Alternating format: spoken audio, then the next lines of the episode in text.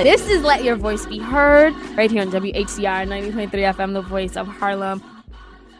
Good morning and welcome to Let Your Voice Be Heard right here on WHCR 90.3 FM, the voice of Harlem. Happy Sunday, everyone. Happy Sunday. I hope you guys aren't as chaotic as we are behind the scenes. We have a lot going on. Um, if you're watching via Ustream, you know that I'm sitting in Stanley Fritz's chair. He's not here. He's, I think, in Albany this week. We don't care where he is. Yeah. Honestly. I do. I Selena does. really wish Stanley was here. Stanley, but, you're a loser. Yeah, We yeah. love you. Well, you know what? When he's not here, it gives us the opportunity to make fun of him, right? So, without any feedback. All right, guys. So, um, enough with that. My name is Selena Hill. Um, again, you can find me on Twitter and Instagram at Miss Selena Hill. And I spell Miss with an MS. You guys already know why. You should know why. Because she's not married. Because my marital status does not matter.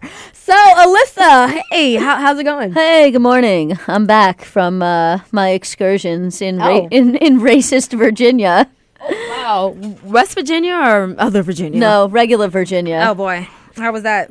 You know, it was good. It, was racist. You know, it was racist. Yeah, it was good. It was interesting. Um, you know, it's like you hear a lot about like the way other people are throughout the country, but when you live in New York, a lot of times you don't really see it right right up front. Um, at least in New York, a lot of what I deal with is like institutionalized racism within our criminal justice system. Whereas when I was out there, I got to see some individual racism, I guess we'll call it, which is not like the systematic kind. Obviously, it plays into the syste- systematic and systemic kind, but um, just individuals that are racist, which I don't encounter all that often here in New York City. So, Right, absolutely. You know what? We live pretty much in a filter and a little bubble, and like, seri- like I tell my friends all the time, I'm like, my white friends are extremely woke. Like, what do you mean? And then I remember that it's just my little bubble. But um, guys, so we have a great show lined up, and of course, Let Your Voice Be Heard is the show where we tackle politics, social issues, foreign policy, and we do all of this from a millennial perspective.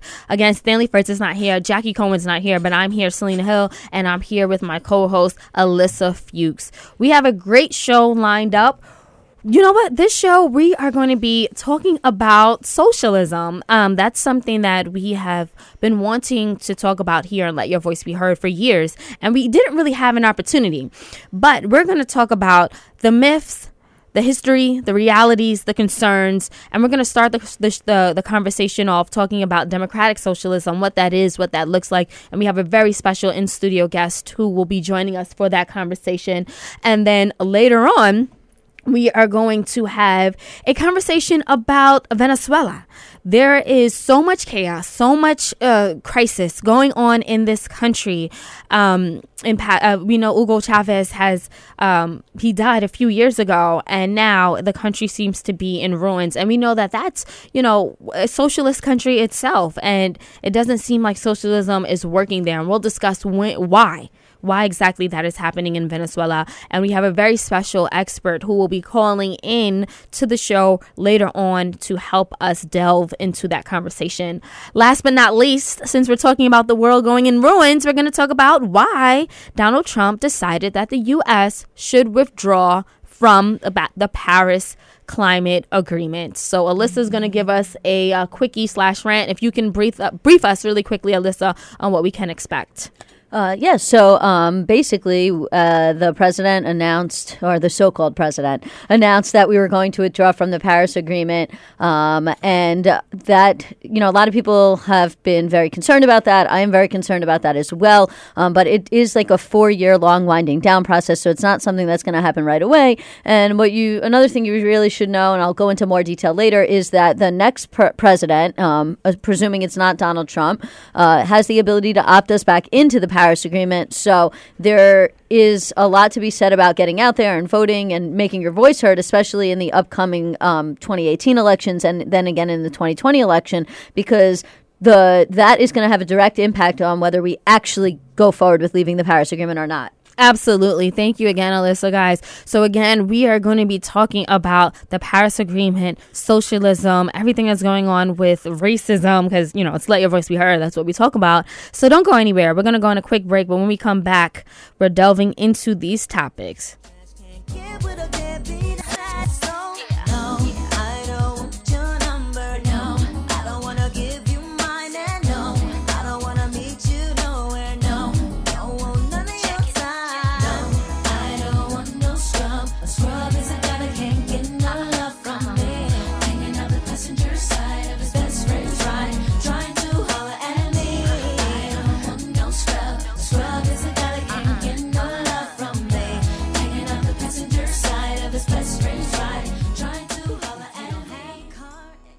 And we are back. This is Let Your Voice Be Heard right here on WHCR 90.3 FM, the voice of Harlem. Again, my name is Selena Hill. I'm here with my co host, Alyssa Fuchs, Stanley Fritz, Jackie Cohen. They have the Sunday off. But the show must go on. So, as I mentioned before we went to break, we're going to dedicate a large portion of this show to really dissect socialism. Now, there's different types of it, but the question I have for you guys is what do you think of when you hear the word socialism? Do you associate that with government control, dictatorships, a lack of freedom? Or do you think of uh, socialism as um, something that's analogous with um, economic equality, the common good, the eradication of poverty? Well, that is exactly what we are going to discuss. We're going to dispel the myths around socialism. We're going to uh, talk about the truth of socialism, and we're going to question whether this political ideology actually works and benefits society.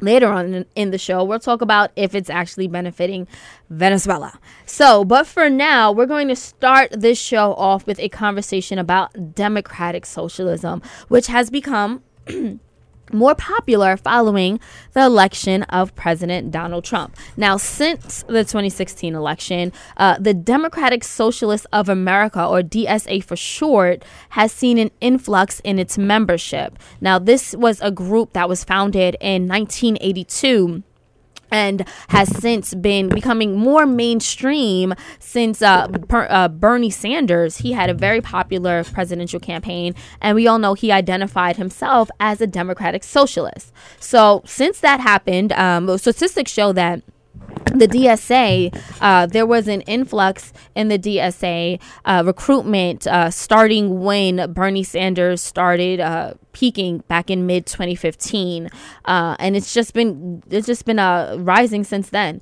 Another reason why I think the DSA is experiencing such a surge in recruitment is because I think a lot of people on the left just feel disillusioned by the Democratic Party and especially by corporate Democrats. So I mean more and more people are joining. And although it's uh, it's just now becoming more mainstream and more popular you know the DSA has actually been instrumental in uh, uh, moving a lot of progressive movements and reforms since the early of 20th century the early of 20th uh, century. And what they stand for even though it's not a it's not a party um, it's more like a national political advocacy organization and it crusades for policies such as raising minimum wage to $15 universal health care, free college tuition, safer working conditions, things that actually benefit us and our society, right?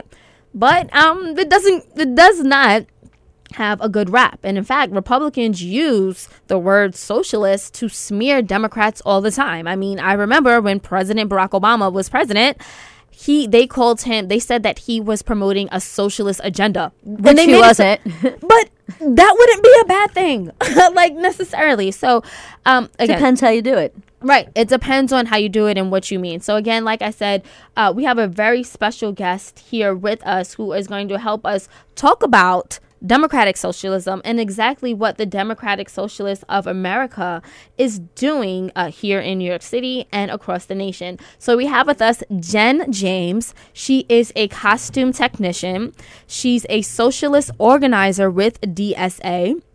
She's also a member of the Society of Ethical Culture. She serves as the secretary for the Uptown slash Bronx branch of DSA, and she's part of the Socialist Feminist Working Group of DSA. Hold on, I'm not done yet. she also leads a team of canvassers for the New York Health Act uh, in Brooklyn. So she's doing a lot of work on the ground for DSA. Welcome to the show, Jen. Hi, thank you so much for having me. We're very happy to have you here in studio with us on Let Your Voice Be Heard. And guys, guys, I just want to let you guys know if you are listening and you want to chime into this conversation about democratic socialism, if you are a democratic socialist or if you despise the word or the system, call us up and let us know. The number is 212 650 6903. You can also tweet us at BeHeard underscore radio, and Alyssa is taking comments and questions at mm, Politically Preposterous. I'm taking them at Politically Preposterous, and right. we're also taking them on Facebook Live on the Let Your Voice Be Heard Facebook Facebook Live page. Absolutely. So if you're watching us via Facebook Live, so leave them there. So Jen, you know, I, I just gave a briefing on what the Democratic Society Association is. Um, if you can tell us what I want to before we delve into what DSA does and what you're doing as a leader, um, let's talk about what is socialism. What's the difference between socialism and democratic socialism? Mm-hmm. Um, this is a great question because uh, socialism, communism, Marxism. Uh, has not had the best history. Uh, there, we have the USSR, uh, and everything that has happened, uh, you know, various communist countries that um, does not really reflect what we believe as democratic socialists. Um, and so I would say the defining characteristic of democratic socialism is that um, uh, we want to bring control to the communities and to the people. And so, in um, past communist countries, there has been a lot of central planning, um, a lot of bureaucracies that come from the top down. Democratic socialism is from the bottom up. And so, uh, we are trying to empower communities, empower people to take back their power uh, instead of uh, in order to redistribute wealth to everybody and not just the few people on top. Why do you think that this type of socialism can work in our country and actually make it better? Um, well, it works in other countries. Uh, you know, you have uh, Norway and Sweden and Denmark, um, and they they have their problems. Uh, but on the whole, their citizens uh, they have you know much less income inequality uh, which is uh, it creates political instability, which we're seeing right now. Um, you know, they have much better health care. They um, are o- overall a more equal society. So it is possible, and we can do it. Absolutely. So, I mean, you make democratic socialism sound so good, yeah. so wonderful.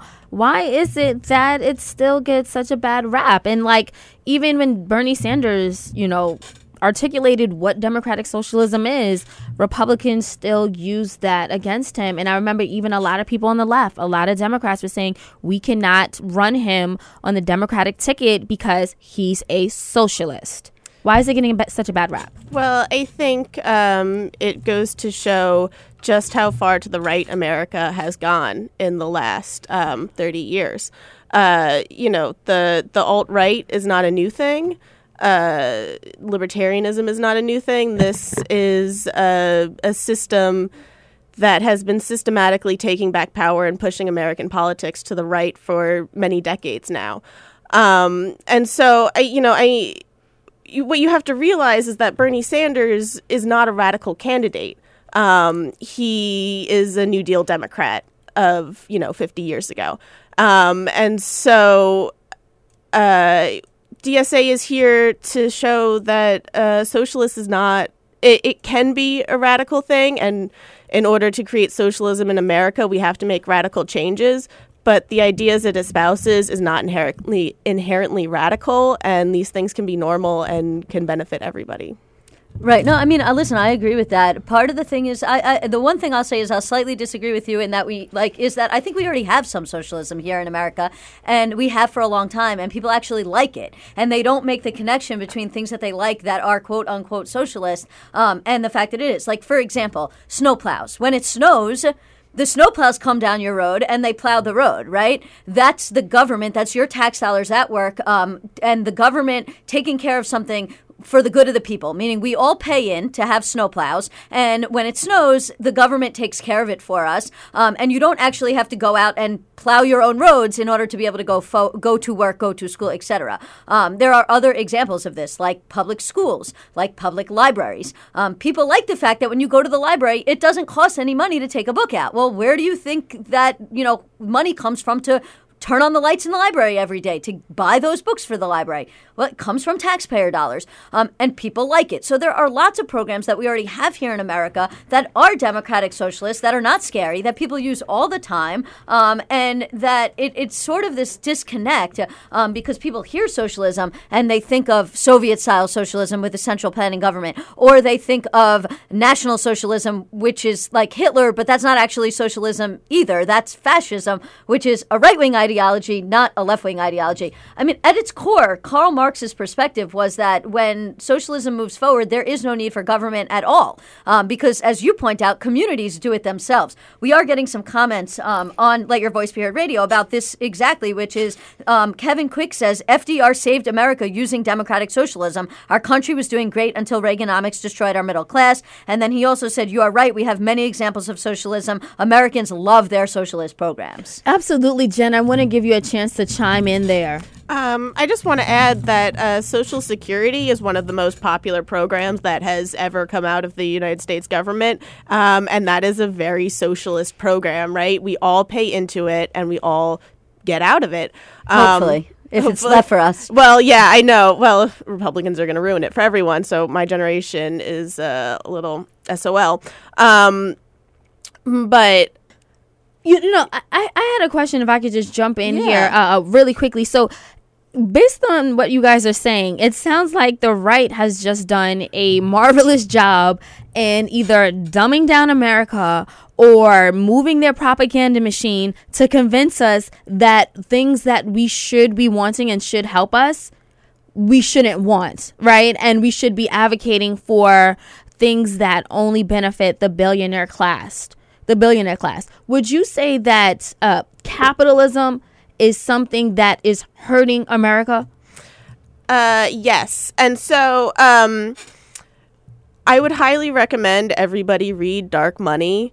Um, it is a fantastic book about how the author's name is escaping me right now, um, but it is about um, how the Koch brothers specifically have used their masses of capital and wealth to buy off politicians uh, and move uh, politicians farther to the right.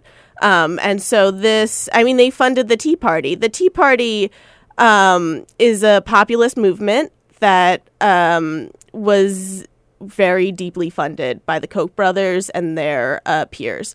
Uh, so, and they feed off of this sort of racist, libertarian um, views that are that people have in this country, and then they were able to give it money and then shape it in a way um, that is libertarian that redistributes capital from the poor to the wealthy on uh, the backs of these racist viewpoints. Right. I mean, I think that's correct. I also think part of it is that they used it as a way to mask their racism in some way towards Obama, right? Which is people who were unwilling to outwardly, and of course, there was people that were outwardly racist towards Obama, but people who are unwilling to be outwardly racist threw the word socialism around, and you know, in terms of modern examples, to be like, oh, he's a socialist. Meanwhile, Obama was a corporate Democrat. I mean, sure, there are things that Obama did that I really like, and there are things that he did that I dislike. Um, I don't want to get into a rehashing of a conversation about that. But in at no point at any time was Obama really a socialist. The other point that I want to make is this interesting thing about who socialism is for, right? And this idea that there's we already have not aside from the socialism that we already have in this country that's not scary that I already mentioned. This idea of socialism for the rich, um, but not for the poor, which is you know right now we have a situation where in 2008 when the banks crashed our economy and basically were going broke, what did we do? The taxpayers bailed them out. That was literally like a socialist bailout, which is we were then redistributing money um, upwards from the poorest people, from the middle class people, from regular American taxpayers to the banks, to these big things. And, and we see this today in the ta- kind of the Bush tax cut policy that Republicans want to do. It is still the redistribution of wealth. Instead of redistributing wealth from the rich down to the poor, which is what democratic socialism essentially aims to do, it redistributes wealth from the poor and the middle class upwards to the richest people. Because guess what? When they get these tax cuts, they're supposed to take this money and they're supposed to trickle it down to the rest of us. But they don't actually trickle it down to the rest of us. They just keep the money because they're greedy. And so this, we already have what I like to call reverse socialism for the rich. And so that's what what I don't understand about this political disconnect between poor and middle class people, and in particular, poor and middle class white people living in the Midwest that constantly vote against their own interests and vote for Republicans that want to redistribute money anyway. And they claim they're doing it because, oh my God, we don't want redistribution, redistribution, and we don't want, you know, taxes or theft. But what's really happening is the money's being stolen from them and given to the rich, and the rich is not hel- rich are not helping them out at all. That's why we see such large income inequality. That has to change. Absolutely, Alyssa, guys. And again, if you want to chime in, the number is 212 650 6903. Keep leaving your comments on our Facebook live feed. You can also tweet us at BeHeard underscore America. We're actually going to go on a quick break, but when we come back, we're going to talk to Jen about exactly what the Democratic Socialists of America are doing here in uh, he, uh, are doing here in our country as well as here in New York City. So don't go anywhere. This is Let Your Voice Be Heard.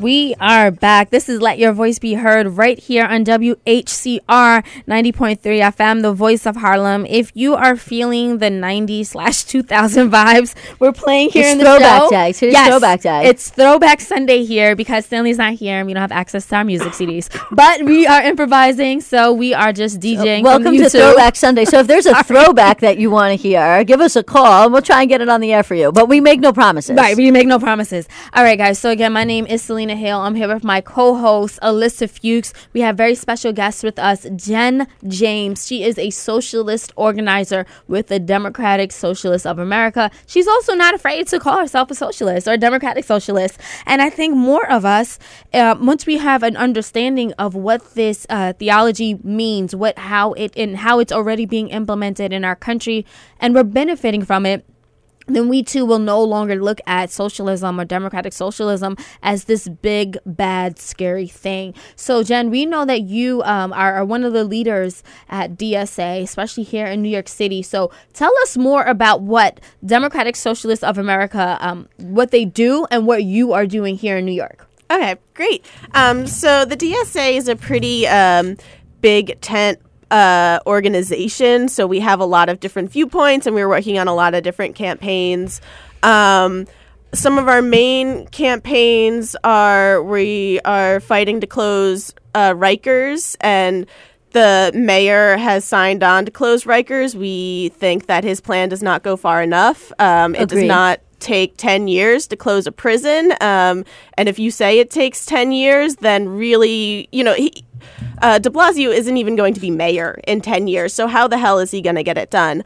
Um, and also, uh, if we are to close Rikers, we want to make sure that we're not just pushing those prison populations into smaller jails, but that we radically reform our bail system and our criminal justice system as a whole so that less people are in prison. Absolutely. Absolutely. We are working on the Liberty Act, which will make New York a sanctuary state, um, which will cut ties between local law enforcement and ICE.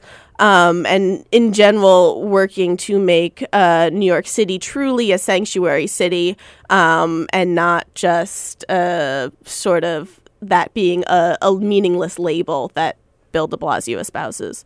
Uh, we are also working on the New York Health Act. I am very involved in that campaign. The and would could talk forever about the New York Health Act. It would create a single payer Medicare for all healthcare system. Um, and we we are in the last days of the legislative session and we only need one more vote to get this bill passed. So single payer uh, can be a reality and should be. Um, we are also working on anti gentrification uh, campaigns, um, and uh, we have some labor solidarity. Well, what about the the campaign to stop Harlem from turning into Soha? are you guys a part of that? Um, I do not know specifically as far as I, I thought that the the Harlem rezoning had already gone into effect or had already been voted on and decided. Um, so that I so I'm not really sure. We are involved with the Jer- Jerome Ave uh, rezoning, um, and trying to make sure that uh, that will benefit the people currently living in the neighborhoods. But I housing is n- one of the topics I'm not terribly involved in, so I can't really speak to it. Um, and we are also uh, have a big labor solidarity uh, campaign going on with the B&H workers uh, who have been fighting for years to have a union, um, and now that they have it, their bosses want to move uh, their wor- their warehouse to New Jersey, which would um, completely break their union because uh, if you are working in Brooklyn, you cannot get 75 miles away to New Jersey. Absolutely, Alyssa.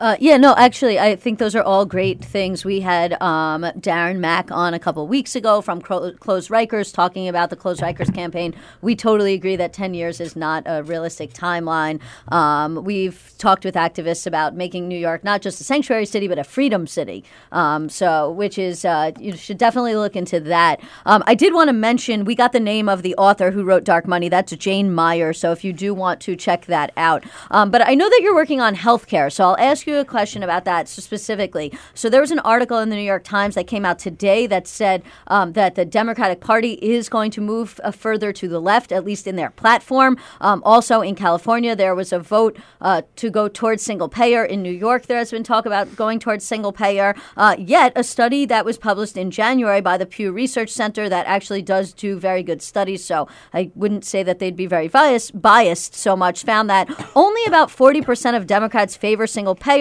um, including a slight ma- majority of self described liberal Democrats. Um, but among all Americans, they say just 28% said government should be the sole provider of care. However, Three in five Americans say that the government has a responsibility to sh- ensure everybody has health care. So I guess the question is number one, it's twofold. One, why do you think we see this disconnect between the fact that 28% of people, only 28% of people say that we should have single payer, but then when you ask people differently, they, when you ask that question differently, three in five say that the government does have a responsibility to ensure everybody has health care. It seems like there's a disconnect. And secondly, um, if the number is that low, how do we reach these people to explain to them what single payer is and how it can benefit them? Um, well, your wording there is important. 28% of people think that uh, healthcare should be provided for by the government. And what the New York Health Act does creates a publicly funded system of privately delivered healthcare, um, which means that the government's going to pay for it through taxes. But um, the government does not control your doctors, it does not control prescri- uh, prescription companies or medical device uh, companies and the like. Um, and so it is important how you word these things because as of right now, um, the government already pays a tremendous amount of money for our health care. Um, about 60% of healthcare costs currently are being paid by the U.S. government. So this is not. Um, uh, so I think people think that to implement single payer, it's going to cost a lot of money. But the reality is, is that the government is already paying a large part of that money. Right. I mean, listen, two thirds of our healthcare spending in this country, Medicare and Medicaid, make up, I'm sorry, make up, Medicare and Medicaid make up two thirds of the spending budget, which means basically, and we already have a single payer system for elderly people for the most part. It's not a true single payer or true universal healthcare system like they have in England, um, but Medicare and Medicaid are as basically as close as you're going to get. And if you ask people, the majority of people who have Medicare and Medicaid like the system. Um, before I throw back to Selena, I should mention one, I have done a breakdown of why single payer wouldn't actually potentially raise your taxes on a previous show. Uh, and two, I lived in Europe. I had actual access and experience with a single payer healthcare system and it was great. I got sick when I was living abroad in England and I was able to go see a doctor for free. I only had to wait 24 hours. And the only reason I had to wait 24 hours is because I was an American citizen and I had to wait for my registration to go through with the British NHS system. But after that, I saw a doctor right away. There was no waiting period, which is a big concern of people who are, eh, you know, say we shouldn't go to single payer. And the prescription cost me 18 quid, which is like the equivalent of like, you know, 30 bucks. Um, but like, that was next to nothing. And that was only because of the exchange rate. Otherwise, it would have cost me even less. I mean, there are absolute benefits to having a single payer system. Absolutely. No, I, I- do want to switch gears a bit because um, despite all the work, all the great work that DSA is doing, especially Eugen, and that we commend you for, the DSA gets a bad rap. It gets a lot of criticism when it because it is, you know, correct me if I'm wrong, overwhelmingly white and it leaves the impression that it's dominated by Bernie bros. So, what is DSA doing to diversify its ranks and combat that negative impression so that more millennials uh, of color and more people of color in general won't be so turned off? Uh, this is a great question because DSA does have a big diversity problem. Um, and I say this as a white woman. Um, and I think it's important to break down why we need to have diverse voices inside of DSA. Um, and that's because the progressive left has a long history of well meaning white people creating these progressive movements that completely erase uh, the voices of per- people of color. Um, and so we need to get uh, more diversity of the membership, but also of the leadership to make sure that um, we are including everybody in our movement. Um, and so we are actively trying to um, make DSA look like the communities or reflect the communities that we are a part of. Um, and so we are reaching out to um, we're trying to form coalitions with community organizations that are already in our neighborhoods, that have been working in our neighborhoods for decades and doing a lot of the important work, um, and trying to support them to to show up and, um, you know, not.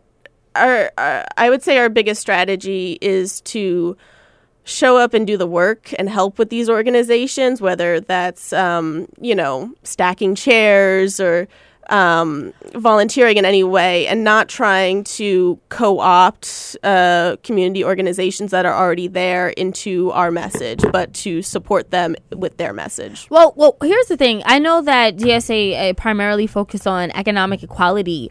If you really want to attract more people of color, do you think that it would be possible for you guys to take on issues like mass incarceration, police brutality, other things that would welcome um, people of color who are actively fighting these issues? And of course, we want economic justice as well. But it seems like, you know, when it comes to priorities here, if I fear for my life that whether it's going to be my father, my uncle, my brother, you know, they can walk outside and be killed, be shot dead.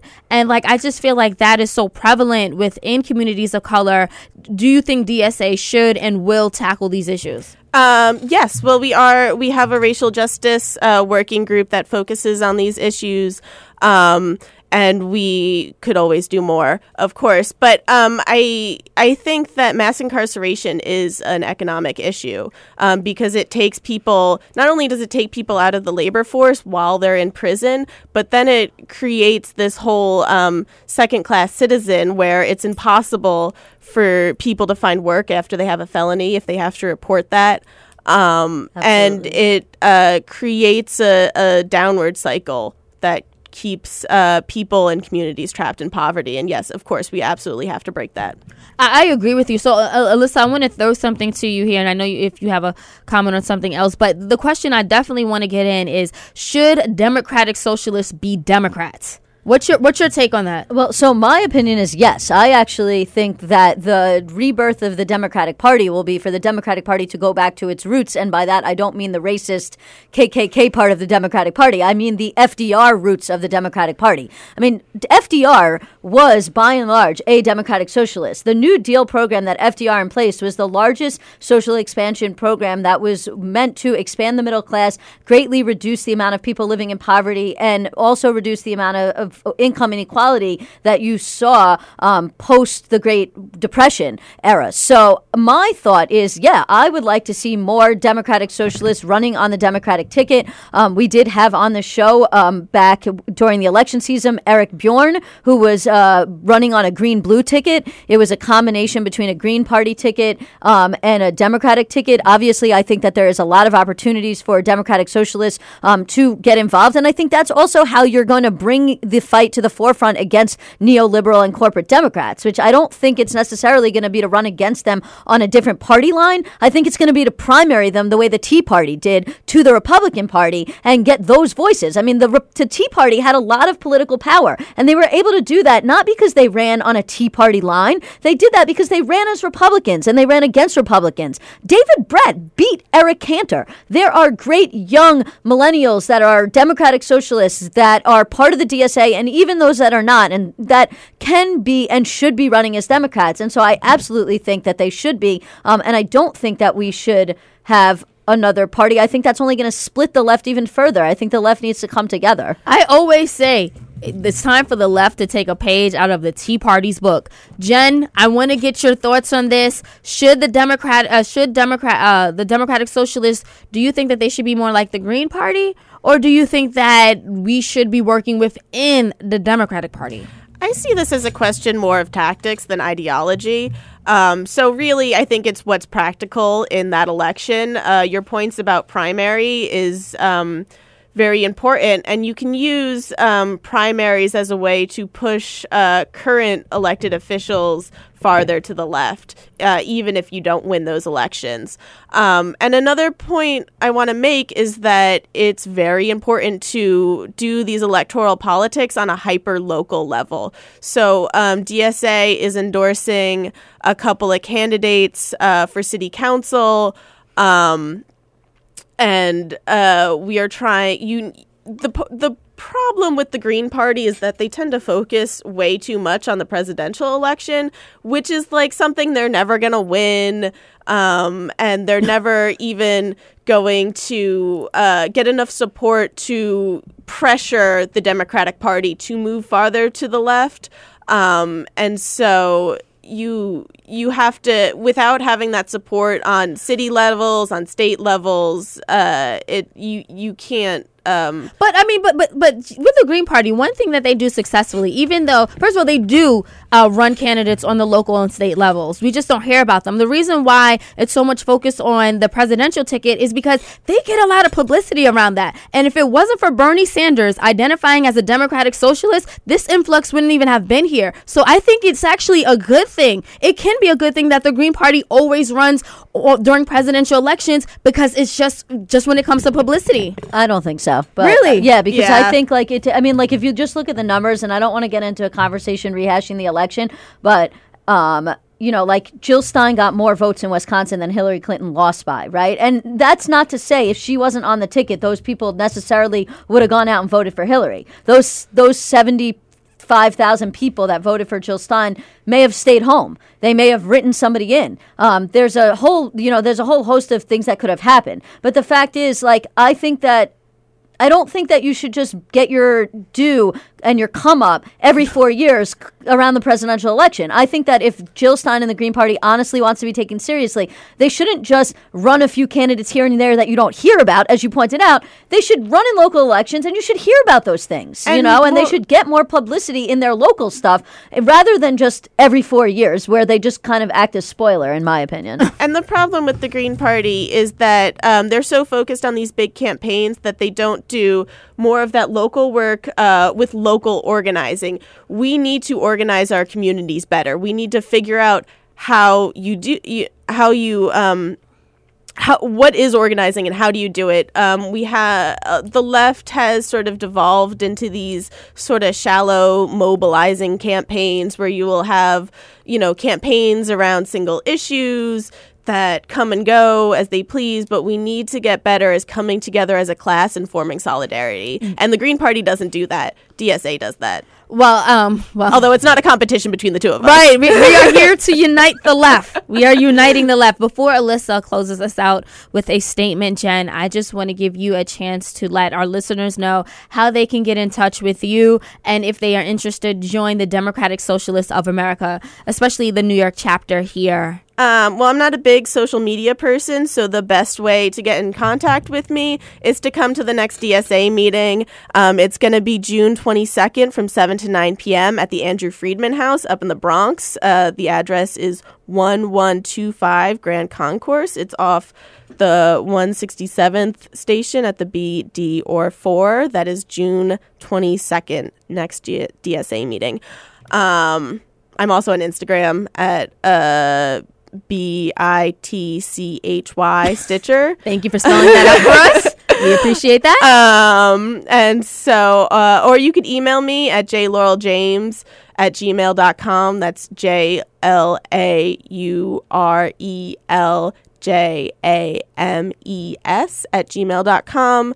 Um, and I really sincerely encourage um, all uh, everyone every person of color to come out and join the DSA. We need you. We need your voices, and we will not uh, be a quality movement without uh, if we don't have your voices. Thank, so. thank you again, Jen, for joining the show. Alyssa, final words? Um, yeah, so uh, my final words is this socialism is not scary. It's already here. We've been doing it forever. It's not something you should be scared of, um, especially not democratic socialism. Democrat, the is the definition of a Democrat is something that's by the people, and the definition of a socialist is something that's for the people. Our Constitution says that we are having a government of the people, for the people, and by the people. Um, we have we very often use socialist programs such as public schools, Social Security, uh, the public library, um, public trash pickup. And the fact of the matter is, is there's many different ways that we can move forward using socialist and democratic socialist programs to make a better country, a better society, and a better world.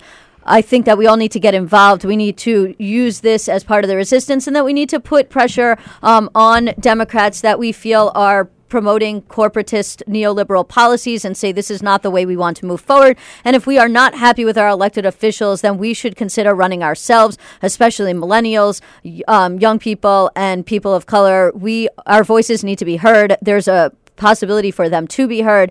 Um, and I absolutely will recommend that you go out, get involved, and continue to resist because that's what we have to keep doing. Absolutely. Thank you so much, Alyssa, for those closing words. Guys, we're going to go on a quick break, but don't go anywhere. When we come back, we're talking Covfefe. We're talking Bill Maher. We're talking LeBron James during the news roundup. I'm not even going for it. What I'm going to sing.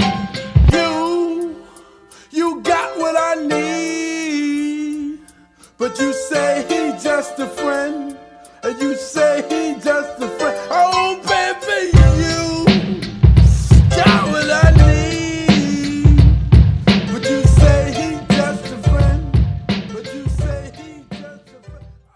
And we are back. This is Let Your Voice Be Heard right here on WHCR 90.3 FM, the voice of Harlem. And of course, on Let Your Voice Be Heard, we talk politics, we talk social issues, we talk foreign policy, and we do that all from a millennial perspective. I'm your host, Selena Hill. I'm here with my co host, Alyssa Fuchs, Stanley Fritz, what? Jackie Cohen, not here. Losers. Yes. I'm sorry, Jackie. We have to fit you into that category because you're not here with us. You know, she's in like San Francisco. I know. She's like on vacation, like Yep. paddling, and Yep. her boyfriend's trying to talk her into moving to San Francisco, apparently. No, Jackie, do not leave Jackie, us. Jackie said on Facebook yesterday that she wouldn't move to California unless she could find a good slice of pizza there, and that's highly unlikely. So I guess that means she has to come back to New Yay. York. Uh, Stanley, of course, is being a loser in Albany. We don't know what he's doing there, but it's probably some good work. It's probably it's probably community related, guys. So, uh, speaking of um, we want to start off the news roundup with a story that is very near and dear to our heart. Um, there was attack in London last night, Saturday night. Um, I think about seven people were killed. Uh, apparently, some extremists who probably identify with ISIS uh, went on a rampage. But we don't know yet. Well, we don't know that. I think uh, Prime Minister Theresa May, she already said that they were Islamic extremists, though. She said that the country believes they are, but they Mm-hmm. haven't actually, at least publicly, released the names or identities or you know um, of these people. So Right. we really don't know. But 12 people were arrested and people were killed. Lives lives were taken last night and Alyssa gives her thoughts. I give my prayers. Um, and, and we wanted to just start off the news roundup talking about this because, you know, just nine weeks ago, London experienced another terrorist attack. So, you know, terrorism is happening all, across all acor- across the world, um, but it comes in different forms and it comes in different colors. We have terrorists here who are Christian, who are white. You have terrorists who identify as Islamic extremism.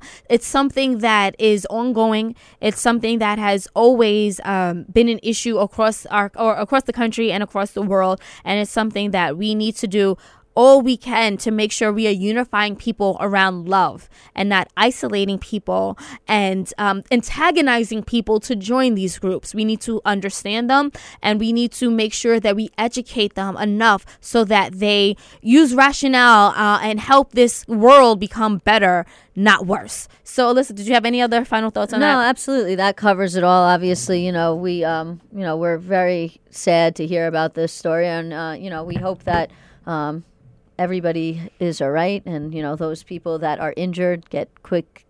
Sorry, get um, better quickly. Yes, Losing my mind absolutely. today. You know what? Listen, I'll be honest. You guys told me to slow down, right? Because everybody's been saying I'm talking too fast, which I am. I acknowledge that. Um, but in that, I'm like, now I feel like I'm going too slow. Alyssa, you're doing a great job regardless. Um, so I, I wanted to just move on to something else that's really been irking me.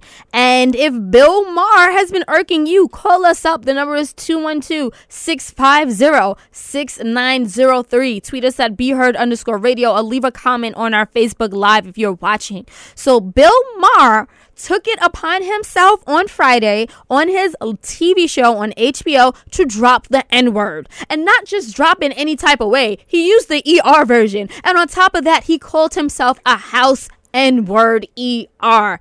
I have been absolutely appalled.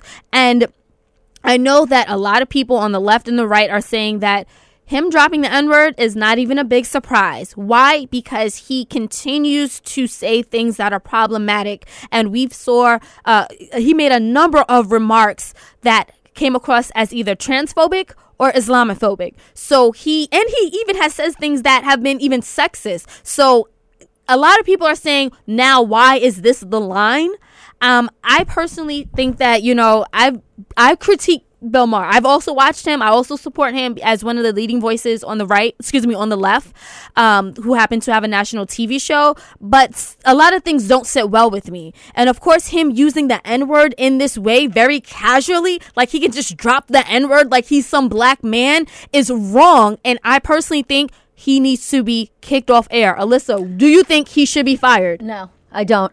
I Tell me don't. why. I disagree with his use of the word, but uh, he's on HBO. It's not public TV. It's cable TV. Um, I think he's been a great voice in terms of pushing back against the right.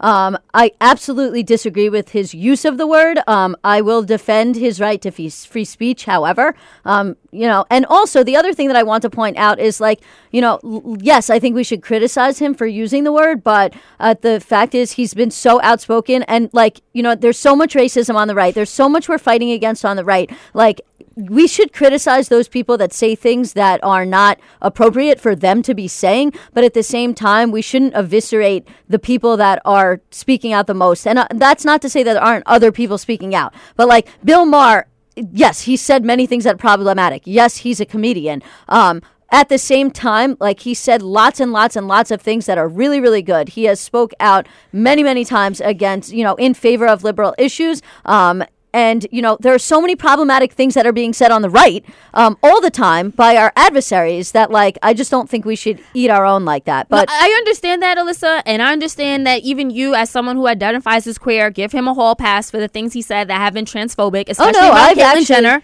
I've actually I haven't given a pass on You that. don't give him a whole pass. No. Well, it's well, it sounds like wh- to me. I think this definitely draws the line. I understand that he is a smart man and he says things that I usually agree with. But the N word, I think him using it like that validates and legitimizes so many other racist people to do the same thing. And if he does not face harsh consequences, you're going to see more and more and more of it. And it is appalling. It is disgusting. That word has been used. First of all, it's an attack on democracy. Here's the thing. It's like, where's the collective outrage when right wing politicians go on Drudge or Breitbart or any of these other places and say the word? And then it's like, as soon as the white liberal says it, there's like so much outrage. Oh, no, That's, I mean, like, that's sort of where I find that there's a disconnect. But I, I, I will say, like, I don't give him a pass. When he said problematic things, I'll call him out. But that doesn't mean I necessarily think he should be kicked off of his show. All right, well, we'll agree to disagree there because I'm signing that petition. Get them off because it's only a matter of time before someone else uses the N word in an even more disgusting manner. Like, what if they say we need to hang this N? Like, I, it, it's this is the line for me, definitely. But I know we do want to move on. Uh, speaking of the N word, guess who got called an N word just a few days ago? Matter of fact, somebody spray painted the N word on his That's house. the LeBron James thing. Yep. They vandalized his home by spray painting the word N word in uh, in his home in Los Angeles. And I just want to say that I watched the press conference that he did uh, just hours before starting the NBA, uh, uh, going head to head in the NBA Finals, and he was so visibly moved. Like despite his wealth, despite all the power and influence that he has, it just goes to show that this racist slur, this disgusting word still has power. It means a lot. It means that my ancestors have were enslaved because of this word. They were hung while they were hung and this word was used to, uh, was they probably heard this word while they were being hung and I think that it just it exemplifies the nastiest, ugliest portion of America, and it still hits home for a lot of us. Now, on the other hand, there was another black man, his name slips me, but he was saying that LeBron James is too rich to actually um, succumb to racism, which I think is ridiculous. Oh my God, that is so ridiculous. I mean, listen, the Obamas just bought an $8 million home in Washington, D.C., and yet, you know, they're, throughout his entire presidency, they put pictures up of him with a noose, which is also why, you know, uh, uh, the whole Kathy Griffin thing. Like, you know, you can disagree with, with Kathy Griffin making that image, um, but like, you know, for eight years, people were making, burning effigies of Obama, um, you know, doing that. And so, like, you know, it's like one of those things where if you spent the past eight years posting memes with um, Obama in a noose, then you can't cry foul when Kathy Griffin holds a severed head. Like, this is the thing. This is kind of what I was getting at in the last part of the conversation, which is like, it's almost like we have a double standard. Whenever somebody on the left does something that's questionable or possibly, um, you know, problematic, there's like this huge collective outrage. Um, meanwhile, whenever somebody, something, somebody on the right does it, like they get invited to the White House. Literally, like, what's his name? Ted Nugent said that Obama and Hillary Clinton should be shot in the face and that Obama should be hung.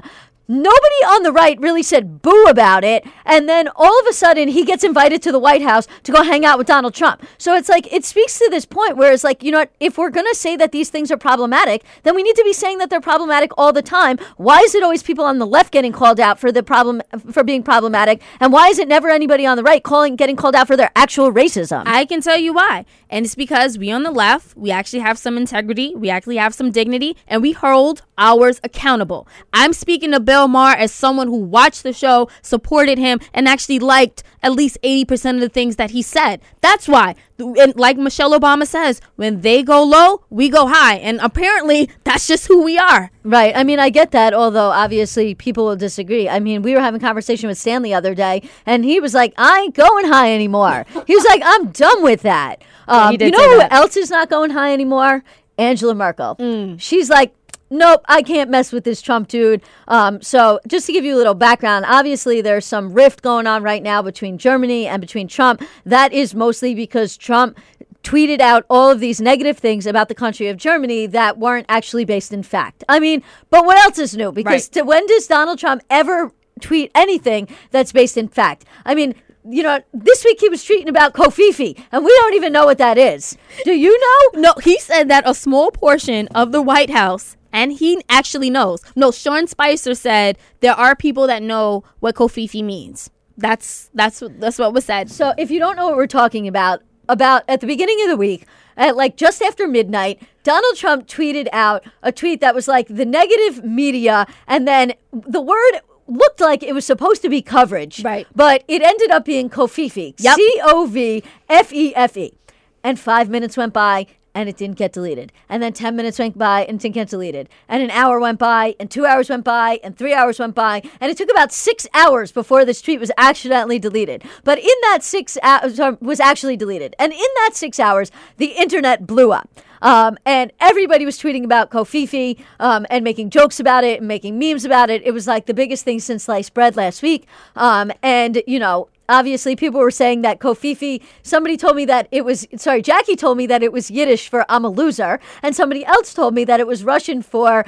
I resign, which are all very funny. And then, of course, there was the people that are like, this is a distraction from all these other things that are going on. And, you know, that may be sort of true, but as I've said in the past, I think we can have some fun with these fun, crazy things that the president does and still not get distracted and still be paying attention to the really important things that are happening, like the investigation or continued investigation into collusion with Russia. Um, you know, if you're distracted by these things, then don't pay attention to them. But some of us are able to pay attention to all these things, and we don't find them necessarily distracting. I don't find it distracting at all. I think that him tweeting about Covfefe is extremely telling. And I forgot there was a right, I forgot which publication published it, but they were saying, oh, CNN, they published an article saying that him tweeting about Covfefe just goes to show that who Donald Trump is and the people he surrounded he has surrounded himself with.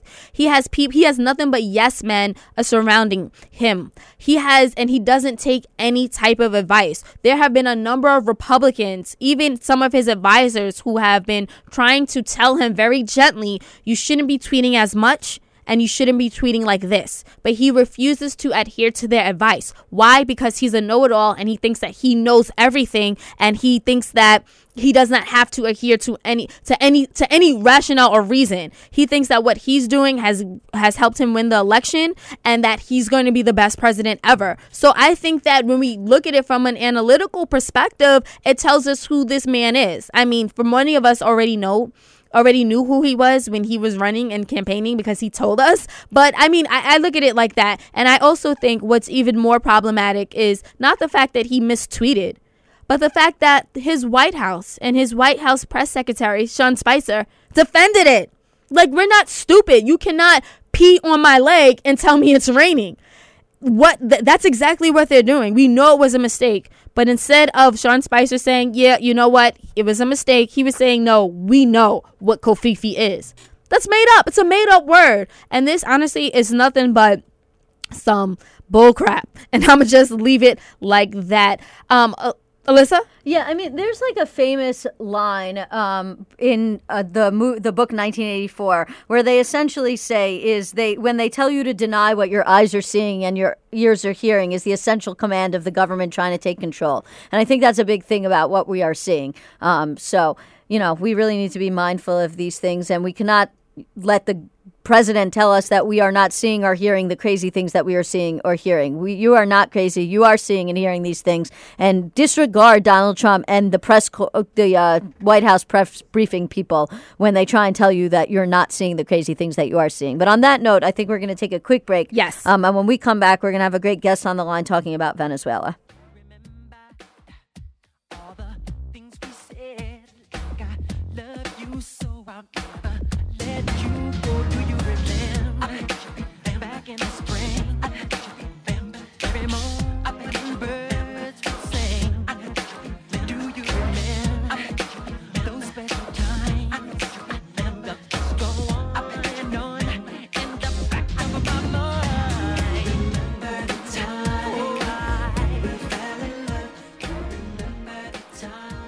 And we are back. This is Let Your Voice Be Heard right here on WHCR 90.3 FM, the voice of Harlem. Again, we are the show that talks about politics, social issues, and foreign policy from a millennial perspective. I'm your host, Selena Hill. I'm here with my co host, Alyssa Fuchs. What's up? Uh, Stanley, our designated engineer, is not here, so bear with me. Jackie Cohen, our correspondent, is living life in California. So, but we know that the show must go on. And we just wrapped up a great conversation about socialism and democratic socialism. We had a, a guest in studio here. She was from the Democratic Socialists of America uh, which is doing great work across the nation as well as here in New York City. And I mean, it's pretty convincing on why and how socialism works and has been working in our country when it comes to programs like uh, Social Security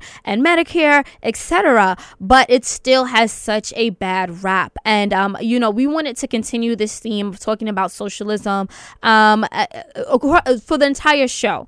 And we know that Venezuela a, a country that we've talked about in depth uh, a few years ago after Hugo Chavez died uh, is a socialist country. But the crisis and the, and the chaos in this country has gone from bad to worst. Um, if you guys haven't been uh, following it, as closely, let me just let you know that Goldman Sachs actually made a decision to buy over $850 million worth of Venezuela government owned bonds. And they are making a huge profit off of what seems to be the ruins or, or the downward the downward spiral of this country. Uh, and there's no telling if and when Venezuela would even be uh, able to pay it back. Now, and, and we're going to talk about that a little. Um, a little more later on in the segment. But in addition to that, uh, there are massive, massive protests, violent protests, calling for the president to step down. Uh, and he has not. He refuses. Uh, president uh, Maduro is still there, and there's ag- there's a number of allegations that he has violated human rights, and he is uh, abusing. He is uh, abusing human rights there. Um, and on top of that there's a lack of necessity for a lot of basic needs in this country uh, when it comes to food, when it comes to medicine. So, and for the most part, I see a lot of people on the right questioning if socialism is working in Venezuela. And they also make the argument of why socialism doesn't work. They say, look at Venezuela, uh, and completely ignoring what's going on in Sweden and Denmark and other countries where this uh, type of organization, uh, this type of theology uh, works, but they're, they're, they're, they're, criticizing Venezuela and they're criticizing people who happen to identify as democratic socialists on the left, and, and, and this is and this is exactly what they use as a prime example. So to help us uh, talk about what exactly is going on in Venezuela and why it seems like this situation is going from bad to worse, we have a very special guest on the line who has uh, joined us. She is calling in. Her name is Professor Jennifer McCoy. She is a distinguished professor of political science at Georgia State University. She is also a specialist on uh, the polarization and democratization. Uh, she is also a specialist in Latin American politics, and plus, she is a author. And her latest book is international mediation in Venezuela. Uh, on top of that, she also teaches courses on Latin American politics. So we are very excited to have Professor McCoy joining us here on Let Your Voice Be Heard. Good afternoon, Professor. Good afternoon. Thanks for having me. Thank Good you. Good afternoon. Good. Thank you so much. So I gave a little uh, briefing on what's going on in Venezuela. Um, if you can just let us know, uh, you, you know, in the last few years since Hugo Chavez died, what's been happening on the ground there? Yeah, well, it's they've had a very difficult time, um, and one of the first things we have to look about is look at is when President Chavez died in 2013 was the last year of really high oil prices. So oil prices have been going down since then, since 2014 when Nicolas Maduro came in to succeed him as president. So that's one one factor, but it's also partly the legacy of what Chavez was trying to to create. And so you were talking about socialism and democratic socialism um, today in your show. Chavez had this idea that he called the 21st century socialism. So he wanted to distinguish that from the socialism in the, the old Soviet Union and Cuba and China. And but it was never clear exactly what he meant. So what it actually is is in Venezuela is the government took over a lot of private companies and private farms and the government actually already controlled the the main the biggest company in Venezuela which is the oil company. So the government actually controlled that since the 1970s, long before Chavez. But by taking over a lot of these companies, then the government had to manage them. But they didn't. But the whole country is not socialized. There is still some private sector, so it's really a mixed system. So that's the first thing to understand. But the other part of what he meant by 21st century socialism, this new concept, was he was trying to create a new kind of democracy. So on the political side, besides the economic side. And on the political side, it is um, he wanted what he called participatory democracy, and he also called it protagonist democracy, but where the people would have more of a say. But he created a new kind of structure called a communal structure, so that people would have uh, communal kinds of of sort of governments at their neighborhood level and going all the way up.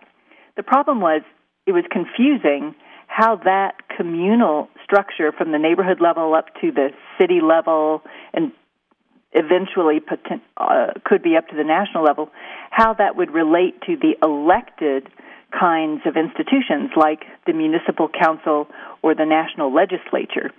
And so that has never really been reconciled. So that's kind of the structure. But what's happened then in the last three years is that government economic policies have not adapted to the change in the oil prices, and the government has not been able to manage all of these private companies and farms that they took over. They just haven't been able to run them. And so the country is not producing its own food anymore. It's not producing, uh, it's even producing less oil than it was. And not much of the manufacturing and everything else has been, you know, shutting down basically. So they have incredible shortages right now of medicine and food, and that's why you see stories even of starving children in what should be a pretty rich country in Latin America. Thank you so much for explaining that. Again, guys, if you're just tuning in, we have on the line with us Jennifer McCoy. She is a distinguished professor of political science at Georgia State University. She is also the author of International Mediation in Venezuela. Uh, my co host, Alyssa Fuchs, wanted to chime into the conversation here. Yeah, good afternoon. Um, so it sounds to me, just based on your explanation, that this is not, it never really was socialism at all, or at least not in like the social democracy or democratic socialism sense that we were just talking about during our last segment. Um, if they were taking co- total control of all of that, that almost sounds like a cross between communism and fascism. Um, so I was just hoping that you could clear up maybe where a little bit where this uh, economic and political system falls on the spectrum. Uh, given that political and economic systems are different but often interrelated, um, and also maybe speak to why this is not the kind of thing that we might see in America if we started to shift towards a more democratic socialist system? Yeah, that's exactly right. Well, like I said, it was he meant it. Be, he wanted to distinguish it from the 20th century socialism, which was totalitarian. So if you look at the Soviet Union or at Cuba, you know the government did own everything, and it was not democratic. So economically, it owned everything, and politically, it was run by a single party, the Communist Party, which didn't really allow choice for the people or control by the people. So Chavez wanted, didn't want that, and he tried to create something new. But it's not. It is also not the democratic socialism of the Scandinavian countries um, that you were talking about. Um, so it is. Um, it, they have elections in Venezuela. They have had elections. The problem right now is that they in the last year, they have essentially canceled the elections that were scheduled. So they were supposed to have elections for governors, for example, last December, and they canceled them. They've now rescheduled them for this coming December, uh, but they also canceled one of these uh, direct democracy kind of initiatives that Venezuela really started, which was to have a recall referendum for the president if the people were unhappy with the way the president was governing in the new constitution that under Chavez, they put in a provision that the people could sign petitions, and if enough signatures were gathered, they could have a vote, a referendum to see if a president's term should be cut short. So we have that, for example, in California. Um, they tried that at the governor's level in the United States. In some states, we have that, but not at the presidential level. So this was new, and um, they used this actually against Chavez back in 2004 but he won that referendum. Last year, because of this crisis I was talking about, the shortages um, and uh, crime and and then political um, dissatisfaction, uh, the opposition was trying to have this recall referendum and get uh, petitions signed to do it, and the government canceled that initiative, stopped that initiative. So the Democratic side right now is not functioning in Venezuela. And at the same time, I said it's a mixed economy, but they have so much constrained the ability of what's left of the private sector to act because the other part of what they're doing is controlling the foreign exchange, the currency, which means that when companies in Venezuela need to import something and they have to pay dollars to import parts or medicines or whatever they need for their company, um, they can't get the dollars to do it because the government is controlling it. And so the, the, the whole economy is hamstrung. So that's why it's not functioning as kind of the ideal that you know you were talking about as a as a democratic socialist country. It's it's not a good model uh, of that. Uh, so, so, so, uh, um, Dr. McCoy, if you can, um, sort of explain how that ties into the call for President Maduro to step down. Yeah, well, what the people right now, eighty per, in the public opinion polls, eighty percent of the people are unhappy with this government. Do not like the direction it's going. So, if there were an election, whether it was for president, uh, uh, you know, presidential election or the recall referendum, he would almost certainly lose. And so they're not holding those elections because he doesn't want to lose, and his and his party doesn't want to leave power for uh, well for a variety of reasons. But um, so so that is not able to occur. Now it doesn't mean necessarily that those same eighty percent of the people favor the opposition political leaders. They have a maybe fifty to sixty percent favorability in the polls, but 80% are against this government and want it to change and want it to change its policies and, and possibly change the people in it. So that, that's where it stands, and that's why the protests are out in the streets. They want to have the right to have elections. They want to have uh, food and medicine. They, the the country is not letting in humanitarian aid, and so they want you know that to happen. Um, there are people who are imprisoned because of their political beliefs or their uh, you know, uh, dissent and protest. So they want they consider those political prisoners. So they want them released. Um, there's a hu- very significant crime problem in the country. It's one of the countries with the highest homicide rate in the world. And there's a very, very significant corruption problem. So all of these things, you know, people are protesting um, all of these things to change. Absolutely, and the the protests are definitely intense there.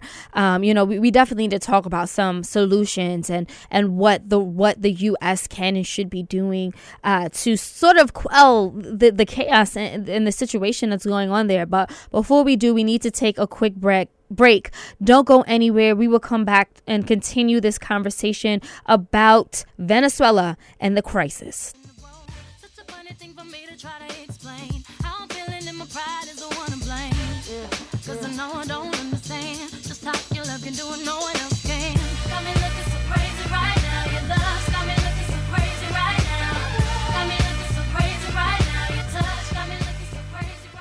And we are back. This is Let Your Voice Be Heard right here on WHCR 90.3 FM, the voice of Harlem. Speaking about crazy in love, it seems like the world is just going crazy.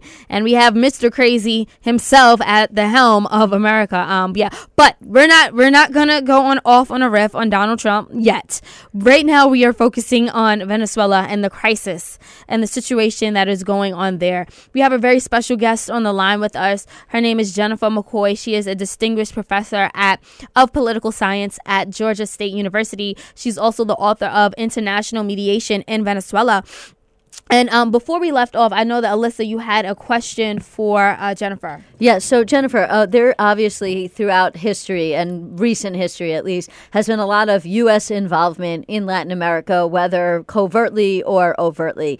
Um, and the U.S. involvement in those places has obviously influenced how things have proceeded. So I was hoping that you could just speak for a second about um, what, if any, role the U.S. has played in the crisis in Venezuela, either historically or more currently, um, and then also answer the question of what if anything, there we can do to make the situation better. Um, if there's things that we in the past have done to make the situation worse. Yeah, well, you're right that in the past, you know, in the 20th century, there there was a lot of U.S. intervention in Latin America. Um, with Venezuela, uh, starting with with President Chavez's mandate, he the relations have been really tense with the U.S., but especially since there was a coup attempt against him in 2002 by within his own country, um, and the United States sort of applauded that coup attempt, and it, it was put down. He was brought back to office after just two days, but after that, he never trusted the United States. He, you know, even said that the United States was behind the coup attempt. So that hasn't been proven, but the fact that the United States seemed happy about the coup attempt, you know, really set off uh, incredibly tense relations that have continued up to up to this point. So it, we have a very strange relationship with Venezuela because while we don't have ambassadors in each other's countries, so we have you know limited diplomatic relations, uh, and we've had insults going back and forth between our presidents and their presidents and this kind of thing. We have never cut off the economic relationship, which is the United States has always imported oil from Venezuela. It's been an important source of oil for the United States, and that has never been interrupted. And then right now, one of the you know controversies of the moment is also has to do with the the bonds and and the debt that Venezuela owes because um, what they have tried to do to partly solve this problem of the food and the medicines and the imports is they've had to rely on oil money, you know, to import all of these things because they're not producing enough in the country. Um, but in order to afford that, when the oil prices went down, they had to borrow more and more money. And so there's a lot of debt that the Venezuelan government owes to international creditors. They keep paying that debt because they're afraid that if they don't, their main cash cow, which is their oil company called PDVSA, and an affiliate in the United States, Citgo, the oil, the gas stations, Citgo's, um, are owned by Venezuela. They're afraid they could be taken to pay back the creditors. You know, they they could be confiscated. So Venezuela keeps paying back its debt. So with the U.S., there is this, you know, there are debt payments, and then there's the oil that has never been interrupted. Um, so what can the U.S. do? The U.S. when it attacks Venezuela verbally, or if it tried to put on sanctions for the whole country, you know, like cut off oil imports, um, what the Venezuelan government has been able to do is to say, oh, that's our boogeyman. That's the scapegoat. The United States is causing all of the problems in our country. And that uh, allows the Venezuelan government to kind of get its supporters to rally around itself and blame the problems on the United States. So the United States has been pretty wise, both under Obama and now even uh, under Trump as well, to be more restrained and to not, you know, to not do that. And instead, it's been trying to work with the other countries in the hemisphere through their, uh, the Organization of American States, which is like the regional UN, um, and to work with other countries to try to pressure Venezuela to allow in humanitarian aid and to hold the elections it's supposed to. So I think that's the best way to go. You know, putting on sanctions on the whole country is not a good idea. They've put on sanctions on some individuals who are accused of human rights abuses and of really extreme corruption. They've done that. Um, but that creates another problem, which we could talk about if you want to. Um, guys, if you are listening and you have a question or a comment about the crisis in Venezuela, feel free to give us a call at 212 650 6903. You can also continue to leave your comments on our Facebook Live as well as Twitter. Um, and you can tweet us at BeHeard underscore radio. So, you, so, um, uh, Jennifer, you were talking about uh, the debt, the debt that uh, the debt that uh, Venezuela owes, and um, you know, it, it, seems like Goldman Sachs is actually trying to make a quick buck off of this debt. Um, so, as I mentioned at the beginning of the segment, uh, Goldman Sachs has decided to buy over eight hundred and fifty million dollars worth of Venezuela government-owned bonds. Uh, they would probably make a huge profit profit from this. Uh, and a lot of critics are saying that what Goldman is doing is it's, it's supporting an oppressive regime and just to make money. But on the other hand, Goldman Sachs says, no, we brought the bonds through a broker, not the Venezuelan government, number one. And they say, number two, the crisis is going to get better. Um, so it more than likely is going to get better. So what, what do you say about this, uh, Jennifer? Well, it it is unseemly in that what what they did, no matter who they bought it from, they're providing cash to a government that's desperate for cash at this moment. So, from the Venezuelan government point of view, it seems like an incredibly um, bad deal, and that you know they're receiving 850 million in cash, but will have to pay back within five years 2.5 billion. So yes, Goldman Sachs, you know, as an investment company, and these were part of their asset management, so you know, like pension funds and stuff. Um, were just making an investment, and that's what they're supposed to do, and produce profit for their clients.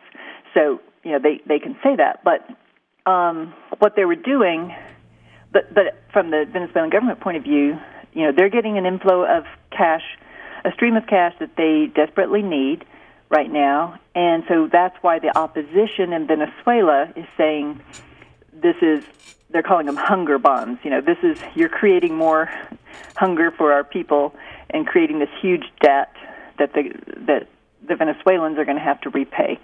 And uh, so it's I, there was another article yesterday in the Wall Street Journal that actually said, you know, within Goldman Sachs, there's some concern as well about the hit on their reputation for doing this. So I don't know if there'll be any reaction. But it is it's it's a contradiction between kind of the you know the profit motive of of an investment bank and investors and and assets and all of this, and then the political side of what do you do for a country that is really struggling, you know, and how do you, should you profit off of that? So there's kind of a moral side of it that may be in contradiction to the basic economic functioning of capitalism. I, I mean, absolutely. And if you think about it, Goldman Sachs is one of the companies that brought us down in 2008 during our economic downturn. So, I mean, I mean, even like from a, a, publicity standpoint, it just doesn't look good. It's not morale. And I think that that country, I mean, I think that Goldman Sachs as a company should have learned by now that, hey, you might want to be a little more ethical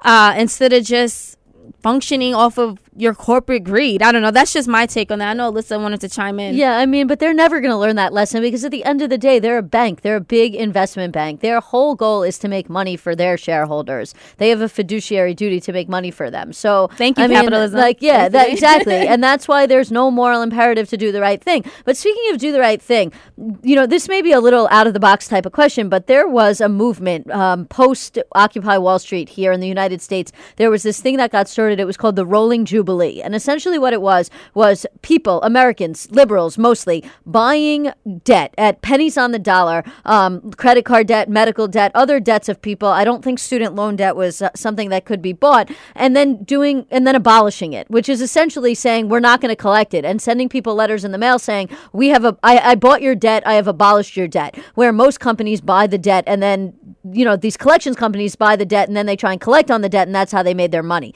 These people were doing the morally right thing and for the social good. They were buying the debt and getting rid of it. And I wonder, and I guess the question is, would something like that work in Venezuela? If somebody like me or Selena or a group wanted to start some kind of thing, would we be able to buy debt, Venezuelan debt, the way Goldman Sachs is buying it and just abolish it and try and help Venezuela at, out in that way? Is that something that is possible? Yeah, that's you know that's really interesting. I, I think there are two things. Well, there's three points, but there's two options of action.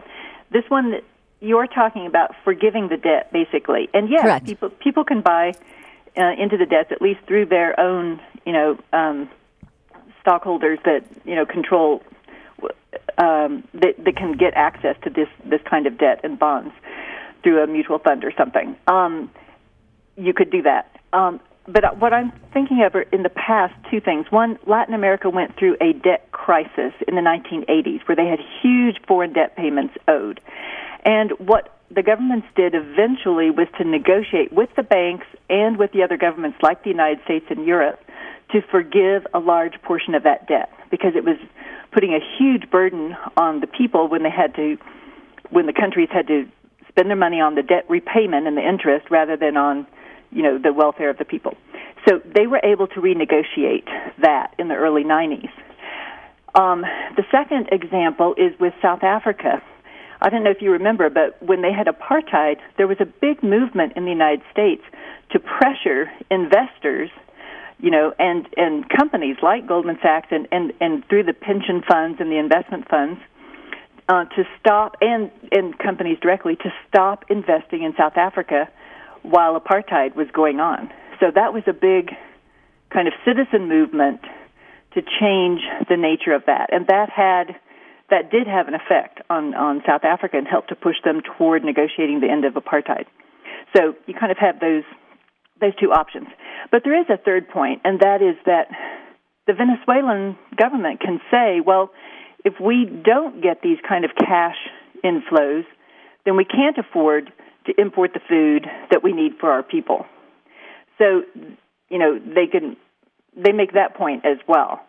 But I think that this problem of they are indebting their own country for these huge profits, as you discussed, you know, in the future. So within five years, you know, they're mortgaging all of the assets of the countries to stay afloat in the very short term and to stay in power for the very short term. So the alternative would be, the better alternative would be to negotiate both with the opposition and with foreign creditors. Let's get a solution to this whole problem and let's n- stop mortgaging our country just so we can stay in power in the very short term.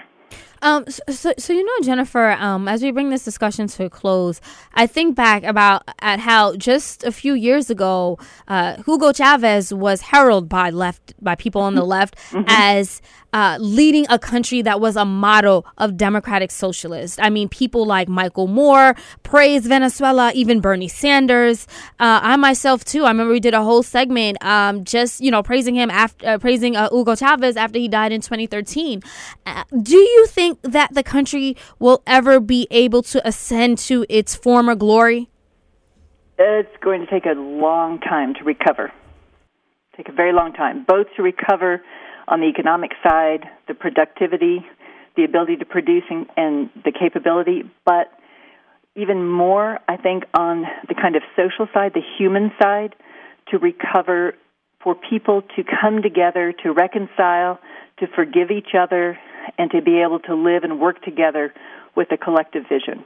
I think that's going to be, you know, the trauma that the country is is going through is going to be the most difficult thing to overcome. Uh, agreed there. Uh, Jennifer, please tell our listeners how they can get in touch with you uh, and a copy of your book about Venezuela.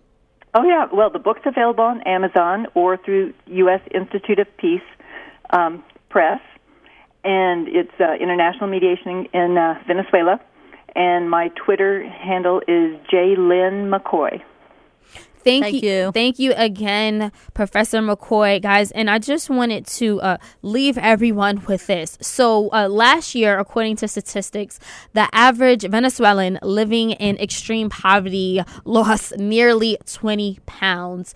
Uh, the shortages are extreme. 60% of Venezuelans said that they have to skip one meal a day. And President Maduro actually uh, jokingly made a joke about the Maduro diet. This is nothing to joke about. People are literally starving. Children are literally starving. So, I mean, you know, politics aside, um, economic and corporate greed aside, uh, people are dying. And I think that it's time for us to take a human interest in what's going on. I mean, this country once flourished, it once thrived. And I think that, like, as, um, uh, Jennifer McCoy told us it can ascend to to that place. It can become stable again, but it might need some help. And the help that they need is not from Goldman Sachs trying to buy up the bonds to make a profit, to make a quick buck off of of of this of the debt. So we'll continue to follow uh, Venezuela uh, and this crisis. Um, there, of, of course, there are a number of uh, organizations who are trying to help them on the grounds, like the Red Cross, and I would encourage everyone to look more into it. And if you can donate. Uh, at least, or at least tweet or, or find out or read about it so that this does not and these people are not ignored. On that note, we do have to take a quick break. But don't go anywhere. When we come back, Alyssa will be giving us a quickie slash rant about the why the world is going to burn in hell. No, I'm just kidding.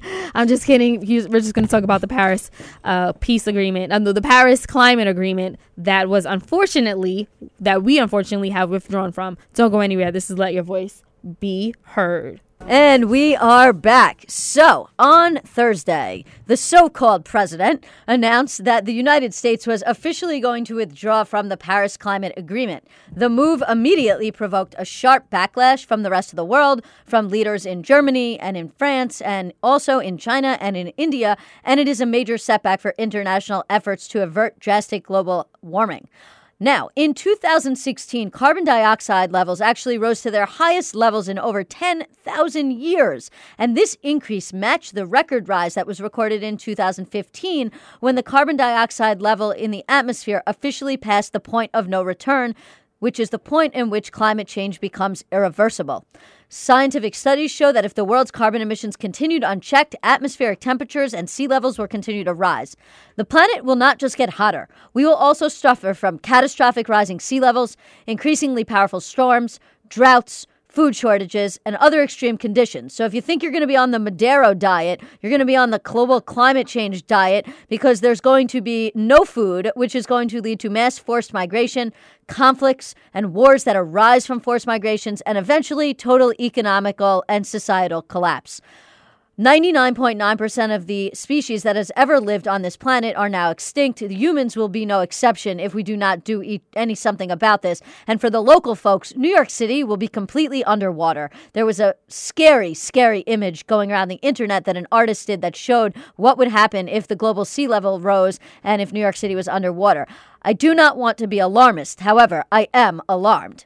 So, First things first, what is the Paris Agreement in brief? Now, I already did a quickie about this, so I'm not going to go over this in detail, but suffice to say, in December of 2015, nearly every country in the world, 195 countries in all, agreed to the first global pact aimed at reducing emissions of the planet's global warming of greenhouse gases. This was a landmark diplomatic achievement, and it was the center of President Obama's environmental agenda. The idea of the Paris Accord was that every country, no matter whether how rich or how poor, would set goals to curb carbon emissions in an effort to avert the worst effects of climate change. Prior to the agreement, the world's nations had already been struggling to reduce emissions deeply enough to prevent global average temperatures from rising more than 2 degrees Celsius, which is 3.6 degrees Fahrenheit for those of you here in the United States, above pre industrial levels. This threshold is deemed unacceptably risky. The Paris deal was meant to provide a structure to ratchet up efforts over time to reduce the global temperature. The big question now that the U.S. is leaving is how will countries respond to Mr. Trump's withdrawal? Will they keep pressing ahead with climate action anyway, or will the accord start to unravel, which will lead to the problems that I mentioned at the beginning of the segment? What does this mean for the United States? The Paris climate deal was designed to work through voluntary action and through peer pressure, rather than through legislation and legislative pressure. Because it was never ratified as a treaty by the Senate, the United States will face very few barriers trying to leave the, uh, the agreement, which is very scary. However, the Trump administration's plan to invoke the accord's formal withdrawal mechanism means that the winding down process will take four years and it will not be officially completed until November 4th, 2020.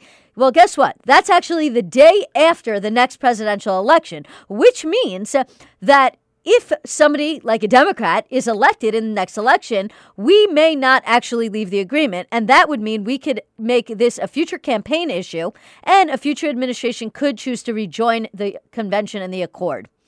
The United States will nonetheless still remain a party to the UN's Framework Convention on Climate Change and, in theory, could still participate in future UN sponsored climate discussions. However, the so called president says he will not abide by any of the United States' previous commitments under the Paris Agreement, and he will not rejoin the accord if unless it is drastically renegotiated, which is highly unlikely.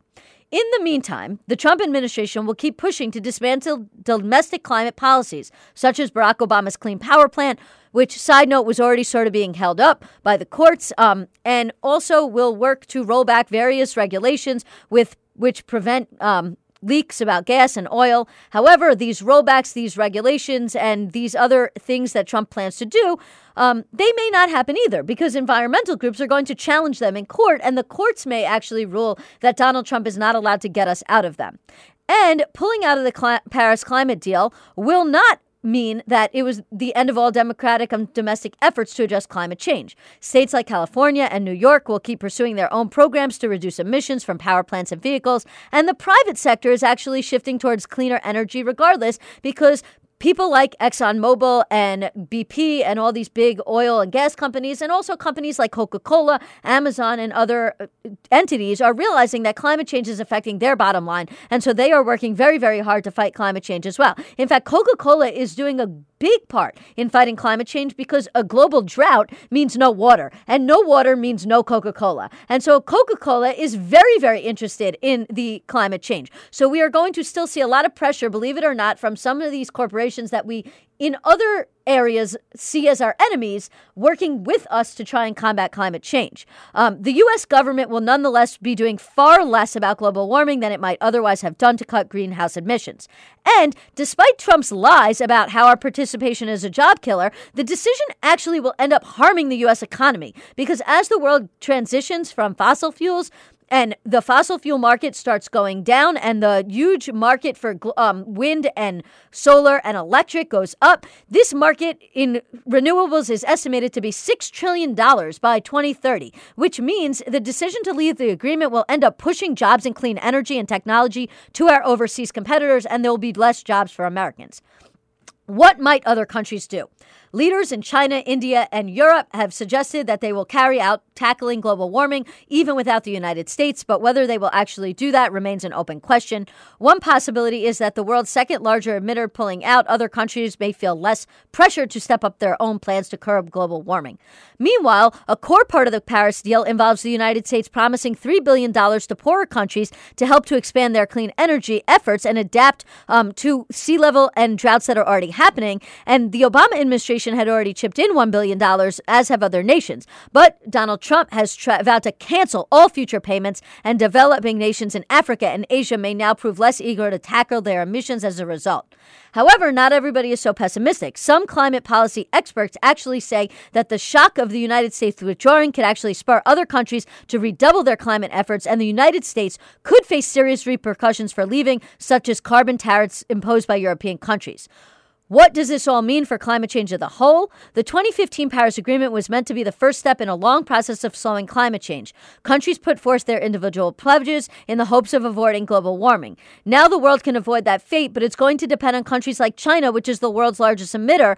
And although China wants to assume a dominant role and they are heavily investing in wind, solar, and nuclear power, it is unclear how far China and other countries like India will go to pressure under countries to raise their ambitions. And we don't know exactly what it how much power Europe has to press this.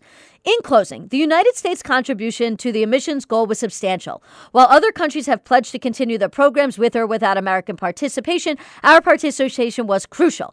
Um, things are going to be bad and they're going to be scary, but we must focus on letting this decision galvanize us instead of letting us get it down. A future administration, as I said, could always change the direction on climate policy and even try to rejoin the, the agreement. This means it is even more important for us to vote, for us to resist, for us to speak out on these issues, and for us to put pressure on our elected officials and for us to primary those elected officials who are not going to do anything about this issue. We are going to be the people who go to the polls in 2018, and we are going to be the polls, people that go to the polls in 2020. We know that the day after the election is the final day that we're going to be out. And guess what? If a Democrat wins the elect election, they're going to keep us in the agreement. And if Democrats win in 2018, they're going to keep us in the agreement. So you need to keep speaking out, keep calling your elected officials, and most importantly, you need to go out and vote in 2018 and in 2020. Vote, vote, vote. It's so important. It's going to make a difference to what happens with the Paris Accord. Absolutely. Thank you, Alyssa, for that powerful closing and just breaking down, uh, you know, and even shedding, shedding light on um, how the exit from the Paris Agreement might not be as detrimental, and we can still, we still can do something. As Alyssa said, we can still vote, and we can stop, we can stop us from withdrawing uh, in full if we go to the polls in 2018 and 2020. So there's some light there, guy. There's always light at the end of the tunnel. We just got to look hard enough and we need to stay positive. We need to stay motivated and we definitely need to continue to vote and register other people to vote. On that note, we want to thank everyone for tuning in and chiming in to let your voice be heard today. We had a great time talking about democratic socialism, talking about Venezuela, and talking about the Paris Climate Agreement. Guys, if you want to listen to this show again, you can listen by subscribing to our iTunes, subscribing to us via iTunes at Let Your Voice Be Heard. And again, check us out online at LYVBH Radio. Now, up next, we have the Underdog Show featuring Gregory. He is coming in and he's coming up next right here on WHCR. Don't go anywhere, and we'll see you next Sunday, God willing.